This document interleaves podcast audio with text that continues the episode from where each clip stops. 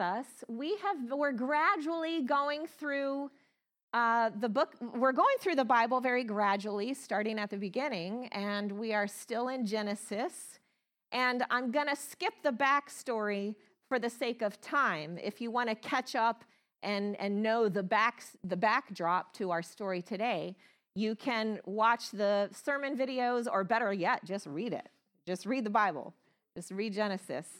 And we're in Genesis chapter 29 today. And uh, I'm going to talk about a woman who doesn't get a lot of attention in the scripture. And her name is Leah. I guess the American pronunciation would be Leah, but the more Hebrew tradition pronunciation would be Leah. And I want to look at this, her story this morning. And now, just so you know, it might sound like a chick flick, this sermon in the beginning for a little bit, but just hang with me because there's something here for all of us. There is something here for every human being. Am I, is this on? What's going Is that, is that okay? Is that on? Okay.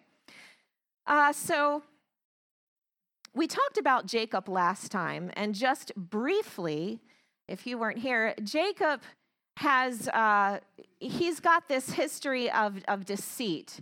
He, he tricked his dad.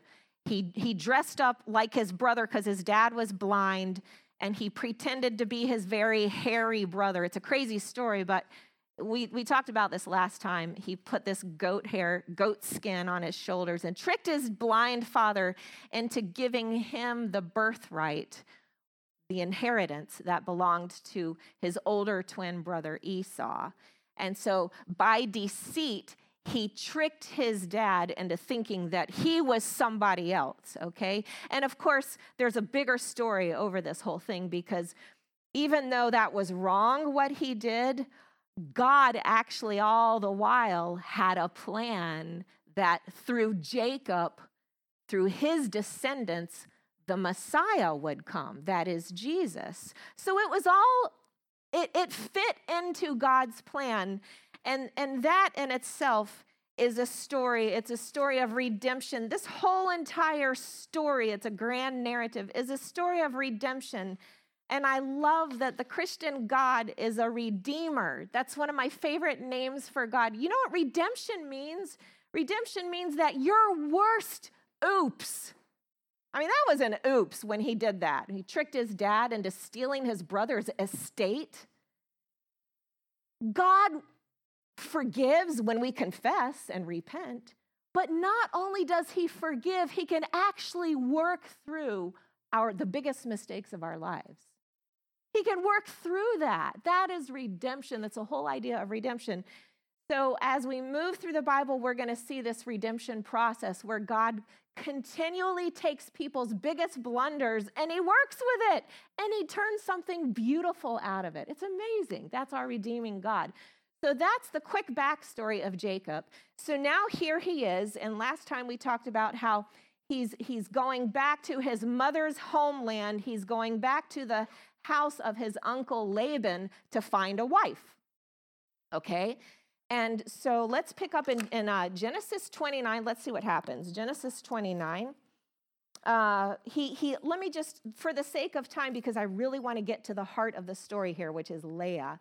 In Genesis chapter 29, I will just sum up briefly. He goes back to his uncle Laban's land, to, the, to his mother's country, and he finds this beautiful woman named Rachel, and he's smitten with her. I mean, he love at first sight. He just falls in love with her, and there's a kiss in this story. Okay, Genesis 29.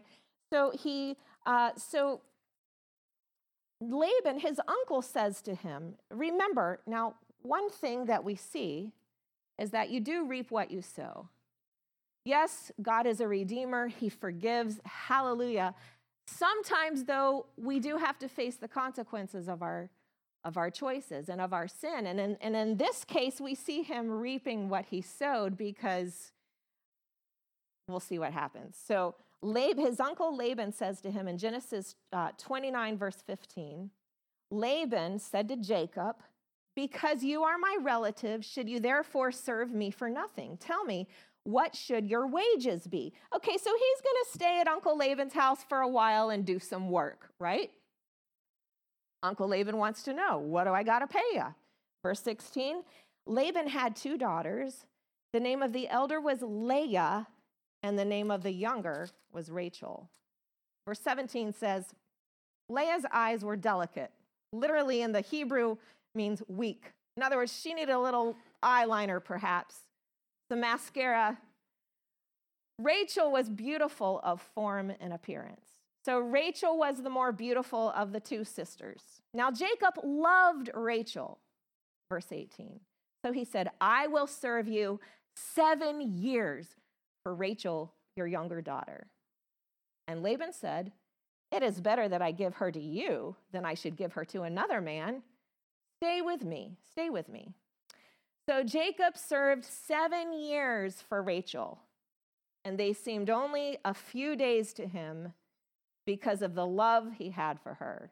And all the girls said, Ah. Then Jacob said to Laban, Give me my wife, for my days are fulfilled, that I may go into her. Like, let's have this wedding now. I've worked for you, I've fulfilled my seven years. And Laban gathered together all the men of the place and made a feast. And it came to pass in the evening that he took Leah, Leah, his daughter, and brought her to Jacob, and he went into her. So there's the wedding, the wedding night. Jacob, who had tricked his father, is now being tricked, and it's quite the trick. He's reaping what he has sowed as someone who is very deceptive and, and conniving. So Laban gave his maid Zilpah to his daughter Leah as maid. So it came to pass in the morning, verse 25. Can you imagine that behold, it was Leah. And he said to Laban, What is this you have done to me? Was it not for Rachel that I served you? Why then have you deceived me? Now, it might seem far fetched that you could not know who you have married until the next morning. But if you understand the culture, it's entirely possible. Uh, I mean, there, there were there would have been a lot of veils, veils, and robes, and she was in on this. She, as we will see, she was in on this trick, so she would have not spoken a word. And you know, according to the Jewish custom and how weddings went and the wedding night, if you understand the culture, you can see how this would have been entirely possible to wake up in the morning and realize you ain't the one I thought I was marrying, right? So, um, so he, he comes, it, it says, uh, he says to Laban in verse 25, What is this you have done to me? Was it not for Rachel that I served you? Why then have you deceived me? And Laban said, It must not be done so in our country to give the younger before the firstborn. Fulfill her week, in other words, the seven days of wedding feast, as was the custom, and we will give you this one also for the service, which you will serve with me still another seven years. So Jacob did so and fulfilled her week. So Laban, the uncle, gave him his daughter Rachel as a wife also. Two wives. Yes, it happened in scripture. It didn't happen very much. It doesn't mean God was okay with it or sanctioned it. It just means they did it. I mean, just because something happened in this book does not mean God's stamp of approval was on it. I mean, problems happened as they should and would when there's more than one wife in the house. And so, uh, so Jacob finally gets the pretty one, Rachel, but he's also kind of stuck with the accidental wife, Leah. And Laban gave his maid Bilhah to his daughter Rachel as a maid. And he and take note now, take note, we're getting into the story. Verse 30 says, Then Jacob also went into Rachel, and he also loved Rachel more than Leah. He loved Rachel more than Leah. And he served with Laban another seven years. And now let's just stop on verse 31. When the Lord saw that Leah was unloved, the original text in the Hebrew, it's literally hated, is the word. Hated. When the Lord saw that Leah was unloved, he opened her womb, but Rachel was barren.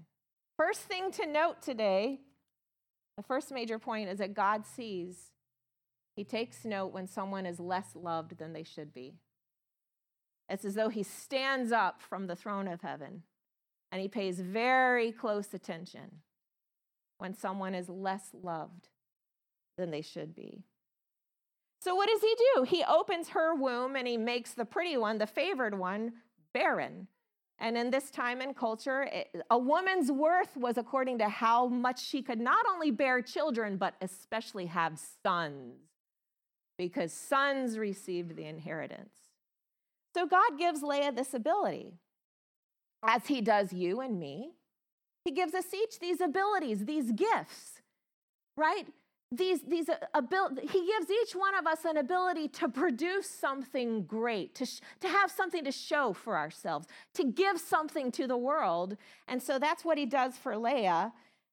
But he took that away for a time from Rachel.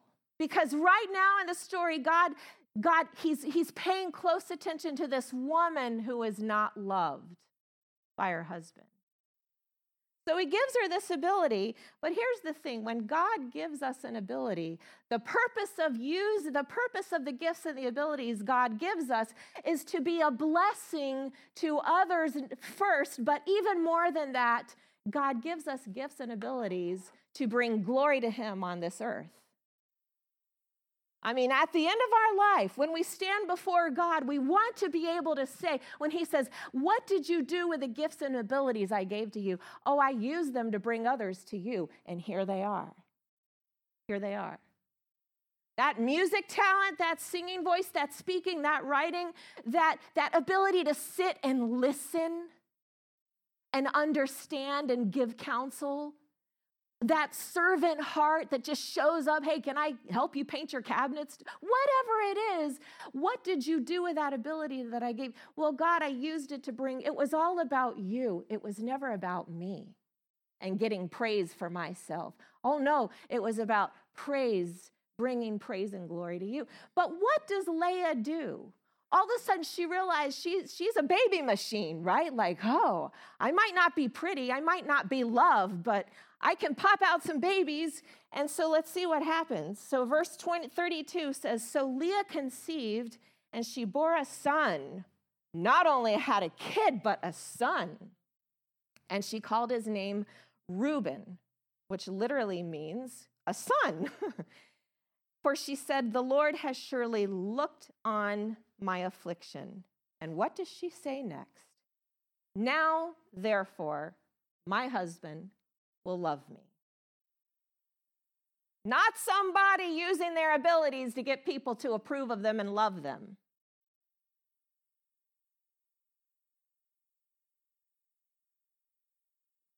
Verse 33. Then she conceived again and bore a son. Dun, dun, dun. Another one. God is really, really being favorable to her, right? And she named, she says, because the Lord has heard that I am unloved. He has therefore given me this son also. And she called his name Simeon, meaning heard. God heard me. So she conceived again and bore a son and said, Notice, now this time my husband will become attached to me because I have borne him three sons. Therefore, his name was called Levi, meaning attached. Not somebody continually trying so hard to do something to get some other human to love them. And we'd never do that. There's three layers of truth in this story. Number one, the obvious is that, you know, girls shouldn't expect that they're going to be able to keep a man by having a baby. I mean, that happens, but that's such a thin layer of truth. I mean, that's, that's the basic, obvious lesson, but it goes so much deeper. That's just like one little thing you could take out of this. And again, God is the Redeemer. He's the Redeemer. Every single child who's conceived never misses his attention, and He has a purpose and a plan for every single human being that is conceived. It, like I said, it comes into his plan. So, but there's something deeper. She's trying, as you can see, and as I've pointed out, she's trying so hard to win the approval and the favor and the love of this fellow human being, her husband, through what she can do. Through what she can do. And you see that it's not working. Because after on the third try, on the third son, she says, Now maybe this time I can get this man to love me. And it hasn't worked. So there's the second lesson that God did not give you and I gifts and abilities to produce things, not to bring praise to ourselves. The love that we are looking for can only come through Him. So, those gifts and abilities are meant to be used to bring glory to Him so that we can let others know hey, there's a God who loves you like crazy, more than you can ever imagine. I'm just going to use my gifts and abilities, take it or leave it. I'm going to bring glory to God, and whoever wants him will find him through what God has given me to do for his glory. But there's a deeper layer of truth, and that's what I want us to catch this morning. Because this is not about a man and a woman. I told you, it's not just a chick flick. This is about we humans and our God. And it's about all the things we think we have to do to get him to love us. Maybe if I can finally just get my act together, finally just start producing something good in my life, maybe this time God will like me. See, she knew God had she knew God had looked on her. She even said it. Surely the Lord has looked on my affliction. She knew God heard her. She even said it. The Lord has heard me. And so many people in the church have this basic knowledge. Yes, God sees me. He watches me. He sees everything I do. Yes, He's all up in my business. He hears every word I say. He cares for me. Yes, I know that. I've known it from a child. But in my heart of hearts, I don't actually believe He really loves me as much as He loves that person over there. Oh, I'm the Leah in God's life. God is trying to teach us something here about who He is as a husband. Did I say that? Yes. He's a husband to humanity. We are the wife in this relationship. That's a whole other, that's like my favorite sermon to preach is why God made it between a man and a woman. Because the woman is, the man is wired to do the chasing. This Christian God is the God who chases and never stops chasing. He's not the deadbeat husband on a couch waiting for you to come around. He's the Christian God. He's the Christian God. He's not sitting out there in a cabin somewhere waiting for you to finally get desperate enough to come beg him to help you. No, he's the God who chases. He's the God who chases. He will hunt you down. He will hunt you down to let you know he loves you and how much He loves you. So I want to make a case for us being, for God calling Himself not just our friend, not just God our Father, and He is. Isaiah 54 5, I'm going to fire off some scriptures, jot them down so you can look them up later. I might go too fast for you, Rebecca, so just jot them down. Scriptures about God as husband. Isaiah 54 5, your maker is your husband. The Lord of hosts is his name, and your Redeemer, there it is, is the Holy One of Israel. He is called the God of the whole earth.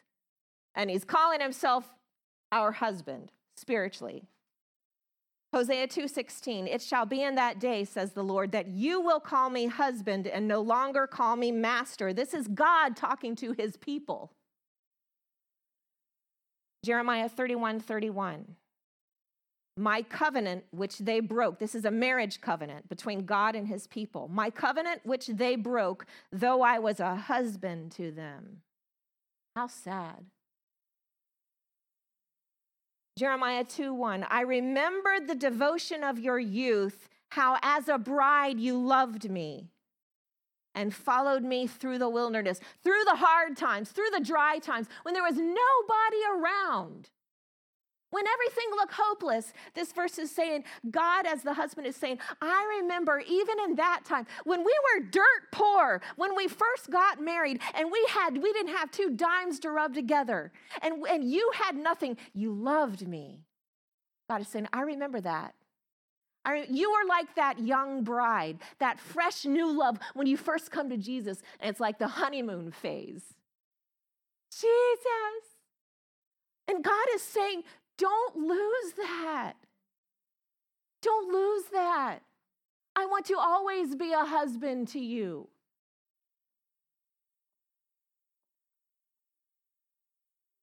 Ephesians 5, we don't have to turn there, you can study that chapter, but Ephesians 5 speaks of marriage as a great mystery and Paul says the reason why marriage is a mystery is because it's actually a model for Christ and the church. I set up marriage as a way to show you how Christ loves the church. And how does he love her?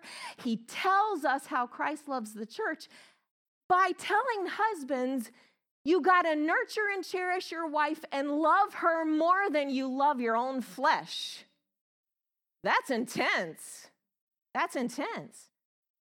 But the scripture is saying if you want to know how God loves the church, how Christ loves his church, men, show your wives that way. Show them.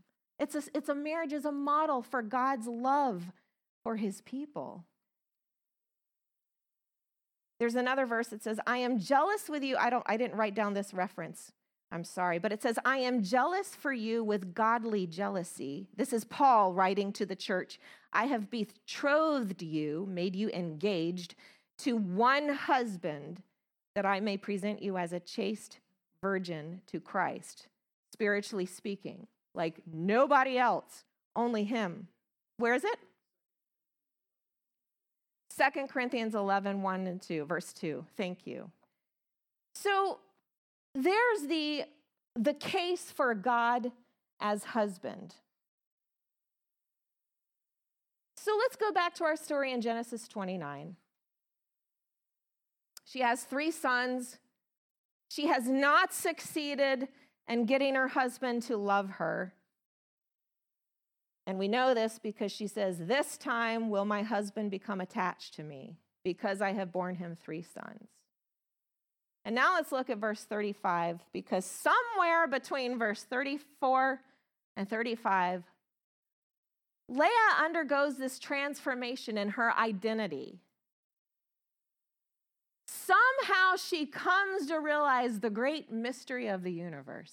And actually, Paul calls it a mystery in Colossians. He says, Behold, he, he, he speaks about this mystery that's been hidden for generations, but now God has revealed it to the Gentiles, meaning not just to Jesus's original Jewish people, but to everybody in the world. This great mystery, and it is this Christ in you, the hope of glory. It's one of my favorite verses. That is in Colossians, Christ in you, the hope of glory. I think I wrote that down. It's in Colossians 127, thank you. Colossians 1, Christ in you, the hope. In other words, if there's any hope of glory, if there's any hope of getting praise for yourself, that approval you're looking for, that feeling of being perfectly and unconditionally loved, that praise we try to heap up on ourselves through all the things we think we have to do and be. This is saying actually the only hope for that the hope of glory is actually only Christ in you. When Christ's Spirit takes up residence in your life, when you invite him in and he comes to live inside of you, you have, you have all the approval and love you will ever need. I said you have all the approval and love you will ever need when Christ comes to live inside of you. So somehow Leah had this revelation that God was her source, that she no longer had to look to even her husband as her source. This is heavy, this is intense. She no longer had to even, she could actually be okay without her husband's love if she had his love, God's love. And how do we know she came to this? Because in verse 35, something changes. It says, She conceived again and bore a son and said, Now I will praise the Lord. I am no longer going to be seeking praise for myself by trying and trying and trying because that has not worked. Now I'm going to reverse that. I'm going to put the praise on Him. When you focus on God, your maker, when you flip that around and make him the whole focus of your life where you are no longer consumed with heaping up praise for yourself all you can do every day is praise you praise you you are worthy of my worship someone has said worship the word means worthship whatever is worth the most to you is what you will worship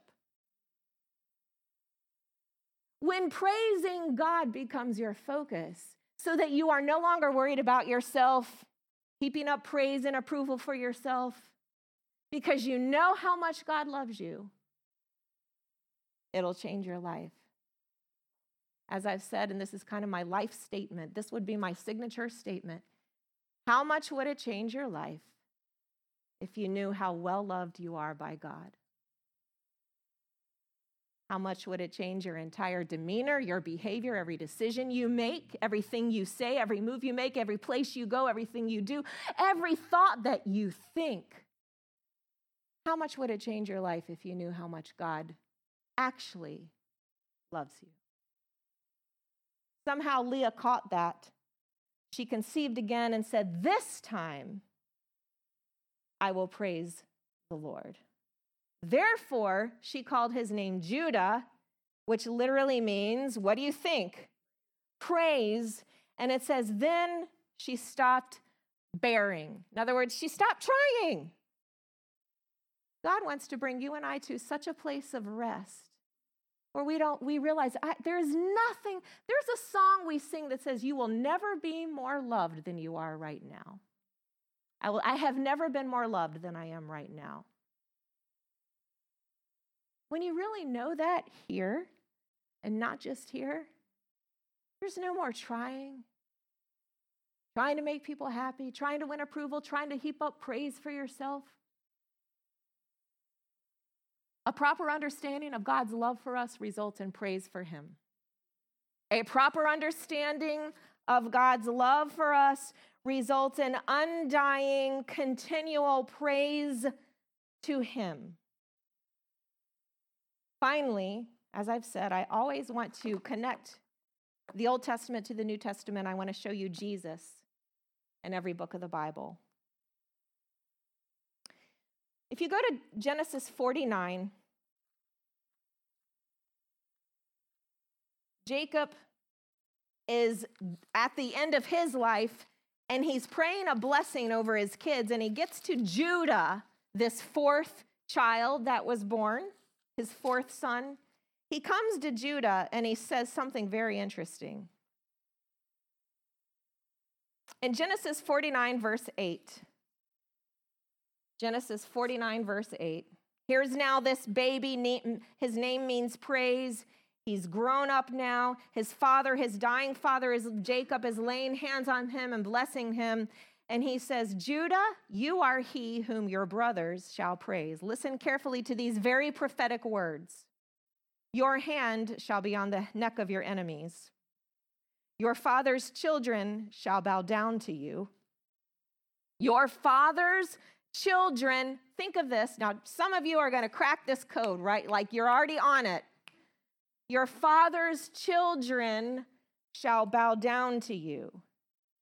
Judah is a lion's whelp, that's a lion's cub. From the prey, my son, you have gone up. He bows down. He lies down as a lion, as a lion. Who shall rouse him?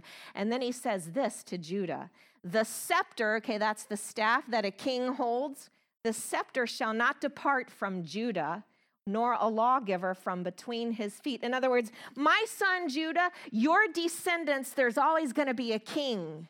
You are in the lineage of kings. There, are all, there is always going to be a king on the throne of Israel, and it's going to come through you, Judah, you. Until Shiloh comes. Well, who's Shiloh? That's a capital S. It was understood that Shiloh was the word for Messiah. Until the Messiah comes through you, Judah, there's always been going to be a king until the ultimate King of Kings and Lord of Lords sits on the throne, not just of Israel, but of the whole earth, the throne of the whole earth, and he rules and reigns forever and ever. And to him shall be the obedience of the people. So he says this to Judah, and then finally connecting to Revelation Revelation verse chapter 5 verse 8. I'm going to read this passage. Revelation 5 verse 8. And I saw in the right hand of him who sat on the throne a scroll written inside and on the back, sealed with seven seals. And then I saw a strong angel proclaiming with a loud voice, Who is worthy to open the scroll and loose its seals? This this has to do with things that are going to happen at the end, right? At the end of the age. And no one in heaven or on earth or under the earth was able to open the scroll or to look at it. So I, I wept much. This is John the beloved talking, and he's, he sees this vision of something that's going to take place in heaven. He says, I wept much because no one was found worthy to open and read the scroll or to look at it. But one of the elders said to me, Do not weep. Behold, the lion of the tribe of Judah. Remember Judah? Fourth child of Leah. The lion of the tribe of Judah, the root of David, has prevailed to open the scroll and to loose its seven seals. And I looked, and behold, in the midst of the throne and of the four living creatures, and in the midst of the elders, stood a lamb with a capital L, as though it had been slain, having seven horns and seven eyes, which are the seven spirits of God sent out into all the earth. And he came and took the scroll out of the right hand of him who sat on the throne. And when he had taken the scroll, the four living creatures and the 24 elders fell down before the Lamb, each having a harp and golden bowls full of incense, which are the prayers of the saints. And they sang a new song, saying, You are worthy. You are worthy. That's praise. What are they doing? They're giving praise to the lion of the tribe of Judah. Judah means praise. You are worthy to take the scroll and to open its seals, for you were slain and have redeemed us to God by your blood. This is Jesus' death on the cross. The lion becomes the sacrificial lamb. You have redeemed us, there's that word, redeemed us to God by your blood. And I love this out of every tribe and tongue and people and nation. And you have made us kings and priests to our God, and we shall reign on the earth. And it goes on to say, talk about thousands of thousands, thousands time, ten thousands time ten thousands, singing, Worthy is the Lamb who was slain, to receive power and riches and wisdom and strength and honor and glory and blessing. And every creature in heaven and under the earth, and as such as are in the sea, everyone saying blessing and honor and glory and power to him who sits on the throne. The lion of the tribe of Judah became the sacrificial lamb, and he died and he bled to demonstrate his love for you and for me. It says in Romans 5 this is how God demonstrates his love to us, in that while we were yet sinners, Christ died for us. And he came through the lineage of Judah, the lion of the tribe of Judah, he is called. Why did Jesus come through Judah? Jesus came from the tribe of Judah to show us this great truth about the Christian God. Because Jesus, when he came to earth, he had to live, he had to live that life where he was not seeking approval for himself. He was bringing glory to God every single day, every single day through everything he did, bringing glory to his Father. Jesus came from the tribe of Judah because he lived to glorify the Father and to lift up the Father. He lived in the Father's love, and he did that to show us this is how to live. It's the only way to live. I would like to close by singing that song, the new song that we did today. Is every is can we do that? Um, praise to the Father, the fa- the heart of the Father. Can we close with that song? Maybe Dave, if you can get the lights. And what I would like to do